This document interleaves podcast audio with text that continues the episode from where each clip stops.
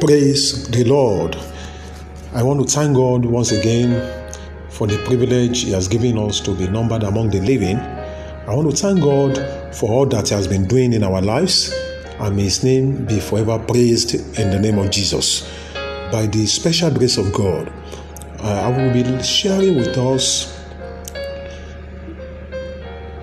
from my Destiny Digest publications, articles, and we shall be sharing some of the things that God has put in our hearts to pen down with you in form of audio, and I will know that your lives will never remain the same again. And by the special grace of God, we are going to start with a series on 7 facts about life. And by the grace of God, this will take us through 7 series, and I know that your lives will never remain the same again. So we shall be looking at fact 1 today, 7 facts about life, and we shall be looking at fact 1, which says life is a gift, but living it is costly. Life is a gift, but living it is costly.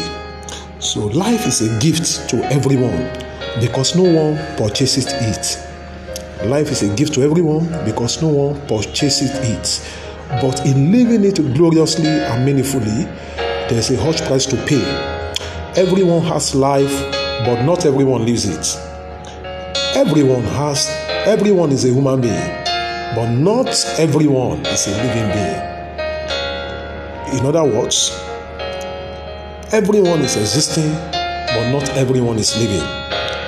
To exist is too hard to the population of the world, but to live is to add value to the world. In reality, there is nothing like a great life, only a life that is made great. And to make your life great, there's a price to pay. To make your life great, there's a life to pay. Somebody once said, "We are not given a good life or a bad life. We are given life, and it is up to you to make it good or bad." God has given you life, but what you make it is a product of your choice. It is true that you have the freedom to live your life, but you will be answerable to how you live it. One day, you will stand before the throne of God and give a blow-by-blow account of how you spent your life. I quite agree with Bill Till-Jones when he said, "Living and dying is not a big issue. The big issue is what you are going to do with your time while you are here." Some people spend so many years in the world but do nothing spectacular with the life God gave them. Some people lived a short life but made the most out of their lives. Beloved, short life is not how short you live, but how short is your memory in the heart of people. Long life is not how long you live, but how long your memory lingers in the hearts of people. For you to make your life count, you must do things that count. You must live with a deep sense of purpose. You must live according to the dictates of your destiny. You must be ready to boldly say no to things that don't connect with the plan of God for your life. Jesus said no to the Jews when they wanted to make Him their king, because He was not created for that purpose. He was not meant to be a king holding a community meeting with his people, but to be the savior of the whole world. Friends, life will not offer you your purpose for living. Life will not tell you what will make your life count.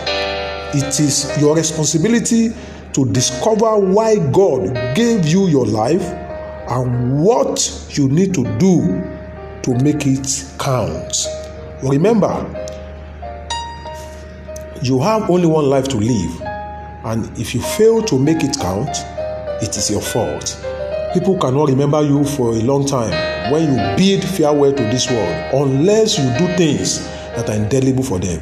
For you to achieve this, you must do things that are incredible for God and your generation while your veins are still pulsating with life. Truly, living a life of impact is costly.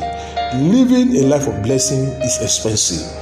Jesus came to serve his generation and to donate his life as a ransom for their salvation. It really cost Jesus his precious life to become the Savior of the whole world. You are not exempted from this. It will cost you something great if you want to live a significant life. What are you doing with your life now? Are you living for nothing or for something? Are you just counting your days or making your days count? Beloved, it is up to you to make your life count. And I pray for you that the Lord will help you to make your life count for your generation in the name of Jesus. Till we see again, I say, see you at the topmost store. God bless you.